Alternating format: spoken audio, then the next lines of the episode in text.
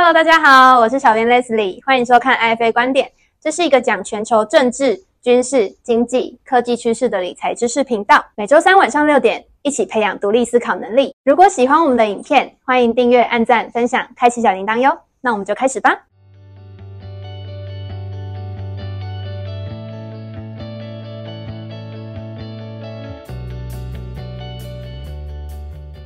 大家好，我是吴宗明，欢迎收看 IFA 观点，一起开启理财新视野。我们这一期要讨论的是中共二十大之后美中台的局势变化。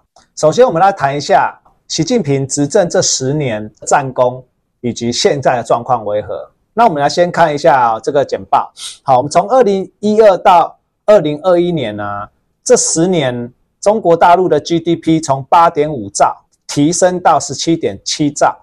成长了一百 percent，美国呢从十六点二兆增加到二十三兆，成长了四十二 percent。我们可以看到说，从二零一二的时候啊，中国的 GDP 只有美国的一半，到现在呢，中国的 GDP 已经追赶到美国的七十七 percent。所以我们可以看到，就是说这个经济增长速度是非常非常快的。那我们的研发支出啊，从一兆美金啊增加到二点八兆。所以我们可以看到啊，中国大陆这十年啊，建立一个经济很强的基础之外，而且它的科技也非常的强。那同时，它的军事力量，新闻报道提到很多，它的航空母舰下水的速度像下水饺一样。包含最近在讲它的第五代战机，也是量产的非常非常快。也就是说，军事实力啊，即将突破第一岛链，威胁到美国。同时啊，它的国际影响力也加大。好，它的一带一路影响到世界人口的百分之六十。哦，占了全球三分之一。我们可以看到这个区域，尤其就是非洲跟中东地区，就让美国觉得受到威胁。从川普这时候就有些对抗。看完中国过去十年，我们现在要看的是中国大陆的现况。那我们有一集讲到人民币破七那一集，如果细节的话，欢迎去回看。那我们看这个简报，中国大陆的 GDP 的明细里面可以看到，消费这边占了三十八点四八。资本形成，也就是民间投资这一块是四十二点九六，将近四十三。所以我们可以看到，中国大陆主要就是它的消费以及它的民间投资占它的经济 GDP 很大的比重。可以看到第二个简报，它现在因为它的房价不断的下跌，好，蓝色这个部分是它总体房价，好，中国的房价因为烂尾楼事件，好，引发了整个房地产的价格下跌。同时呢，红色这一块消费者信心快速的往下降。那当消费者信心快速往下的时候，民间的消费就整个都荡下来了。同时，我们再看一下它的失业率调查。我们之前都知道，它的十六到二十四岁的城镇失业率十八点七，所以你可以看到年轻人失业问题也是很严重的，对中国 GDP 是很不利的。再我们再看的是固定投资这一块，我们可以看到蓝色的线图啊是国有的投资，那红色的线图是民间的投资。现在中国大陆它的民间投资已经接近降到这个是零 percent，这个影响 GDP 很大。也就是说，我们看了这些图表，就可以看到中国大陆现在的经济是不太好的，因为烂尾楼的事情、年轻人失业问题，还有它二十大之后它还继续的动态清零。如果继续清零下去，它的百业萧条，这个也是我们要去评估、去观察的。这就是它的现况。接下来我们要看的是说，美国为什么要开始用晶片的一个管制方案来对抗中国？从川普时代开始用贸易战在打的时候，发现贸易战这个高关税对中国大陆好像起不了什么作用。同时，中国大陆是世界工厂，它的人民很勤奋，国家制造能力又很强，所以它的军舰像下水饺一样，战斗机也是一样，下得很快。美国要跟它这样比是比不上的。同时，它的外交能力增强。我们可以看到，美国啊，在俄乌战争打下去之后，它其实它的全世界的国际影响力是下降的。OPEC Plus 好，沙地阿拉伯国家，中国大陆对沙地阿拉伯是买油的国，他会跟他买油。同时，他的军力、国防好保卫是靠美国。那像美国，他自己生产油，自己还在卖油，而且他的军事力量现在移展到亚洲来。所以，所以他对中东的影响力，对沙地阿拉伯国家的影响力是往下降的。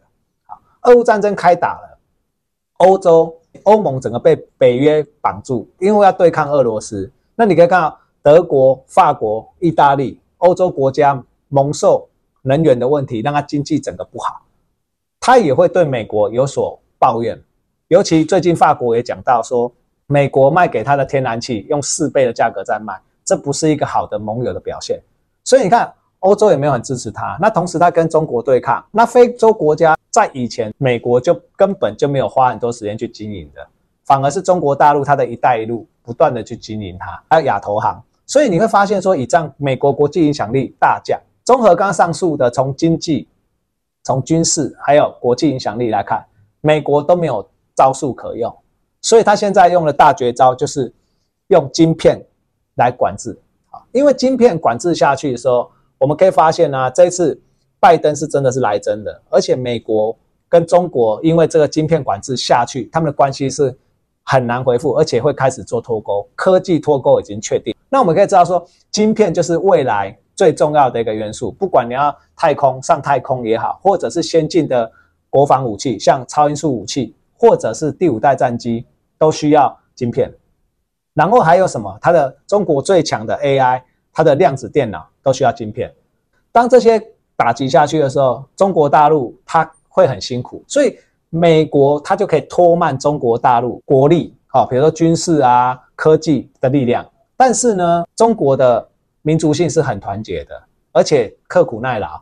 虽然拖慢了，但是给他时间，他一样可以自主研发。所以这也是我们后续可以观察。但是自主研发的时间会拖长，而这时候美中的角力会不会产生一些变化？这就是我们后续要观察。美国它接下来不是只有晶片，它连封装测试，甚至连载板的部分，整个科技要弄的东西，美国一定会全力。好，让这一次让中国无路可退，因为中国的民族性很强，就像之前美国在 GPS 卫星这一块准备要打压中国大陆，结果呢，中国大陆隔了几年时间发射了北斗卫星，以后打仗他不怕 GPS 被美国控制住，而他的军队完全像瞎子一样没办法作战。包含太阳能的部分，美国对中国开始做抵制，它的太阳能。一样可以发展得很好，也就是说，之前美国没有全方位围堵，只要让中国有一个小缝，中国大陆就可以活起来。所以这次我认为晶片战一定会全方位防堵。好，那这个我们就后续来观察。接下来我们要谈的是美中争霸之下，我们台湾应该怎么面对？好，那我们都可以知道啊，现在局势蛮紧张的。那我们可以看到台湾跟中国的一个关系，在经济上的关系。啊，台湾的 GDP 民间消费占了四十四 percent 的重要性。而出口占了七十 percent，好，那我们出口去哪里呢？可以看到是三十八 percent，将近四十出出口到中国大陆了。那到新南向只有二十一半而已，新南向要填补还是需要一点时间。那至于跟欧洲八点五，美国十十六，啊，两个加起来三十几，所以短时间我们还是没办法填补中国大陆出口的缺口。如果两岸急剧恶化的话，那这也是个我们要思考的问题。所以说，以这个来看的话，有没有可能？我们现在目前台湾是整个比较偏向美国这边，中国大陆这边要讲九二共识、一国两制。那我们的蔡英文总统说，我们是不去谈一国两制，也不谈一个中国。我认为这是没问题的。但是呢，我们也不要太往美国那边去靠。台积电是有很强的一个优势。像当初疫情很严重的时候，还记得吗？全世界各国，德国、法国那些国家都派人来，希望我们的晶片支援他们，因为那时候全球都在缺晶片。那台湾有这样的一个优势，我们是不是去跟全世界做谈判，取得一个更好的位置呢？比如说，如果今天我们不要站在美国那边，那请问美国就不保卫我们吗？全世界不保卫我们吗？我们都知道“细盾”这个名词是对。欧美有用，因为欧美需要细盾嘛。台积电很强，他们怕台积电被毁灭之后，全世界经济停摆，所以全世界会来保护我们。所以台湾有事是全世界都有事，欧美都会帮我们的，这叫细盾。可是对中国来讲是没有细盾这件事情，因为中国要实现的是中华民族伟大复兴，它就是要复兴，它没有台积电它不重要的。所以气盾对中国大陆不是个重点，台湾不要用气盾的逻辑去想。中国大陆的思维抛出一题说：如果我们今天不要选美国那边站，也不要选中国那边站，我们用我们的科技优势来做谈判，得到一个好的地位，这样是不是会比较好？看到是我们邻近的国家是不是都这样子做？你看东协，它的经济靠中国，可是呢，军事靠美国保护。菲律宾也是嘛，好，那我们看韩国也是啊，它的三星跟海力士在中国的营收占比三十 percent，所以它一直不选边站，包含 Chip Chip Four 的晶片联盟，它也迟迟不表态。那我看我们印度，俄乌战争，它大买俄罗斯便宜的石油，对吗？对它有利，它就这样做嘛。那它面对中国，它也参加中国的上合组织峰会，然后也跟美国弄个跨的四方会谈。都是这样两不两边不得罪嘛，对不对？那包含德国跟法国也是啊。昨天的新闻，欧盟不应该把中国大陆当成主要合作伙伴，要降低合作的部分，甚至欧盟要往美国去靠拢。好，可是你可以看到，肖兹跟法国总统马克宏近日也要去访问中国，他也表明说他绝对不会跟中国脱钩。所以你看，大家都是游移在这中间。那我们台湾为什么要选边站呢？有没有可能用台积电这个谈判筹码？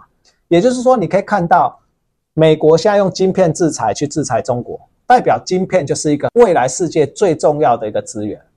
全世界都没有像我们这么好的筹码，我们应该要找到一个谈判策略的。反之，如果我们现在一味的站在美国这边，你会发现未来台湾它的转换空间会变小。好，美国要你怎么做？比如说台湾政策法。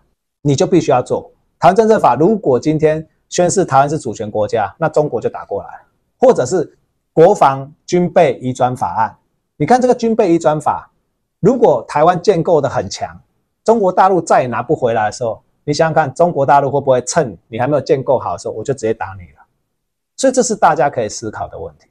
所以我们今天要讲总结，就是说总结一：习近平执政十年，国力大增，美中开始对抗，国力。恐由盛转衰。第二，晶片战拖慢中国的科技发展，但是呢，也会促进它能够科技自主。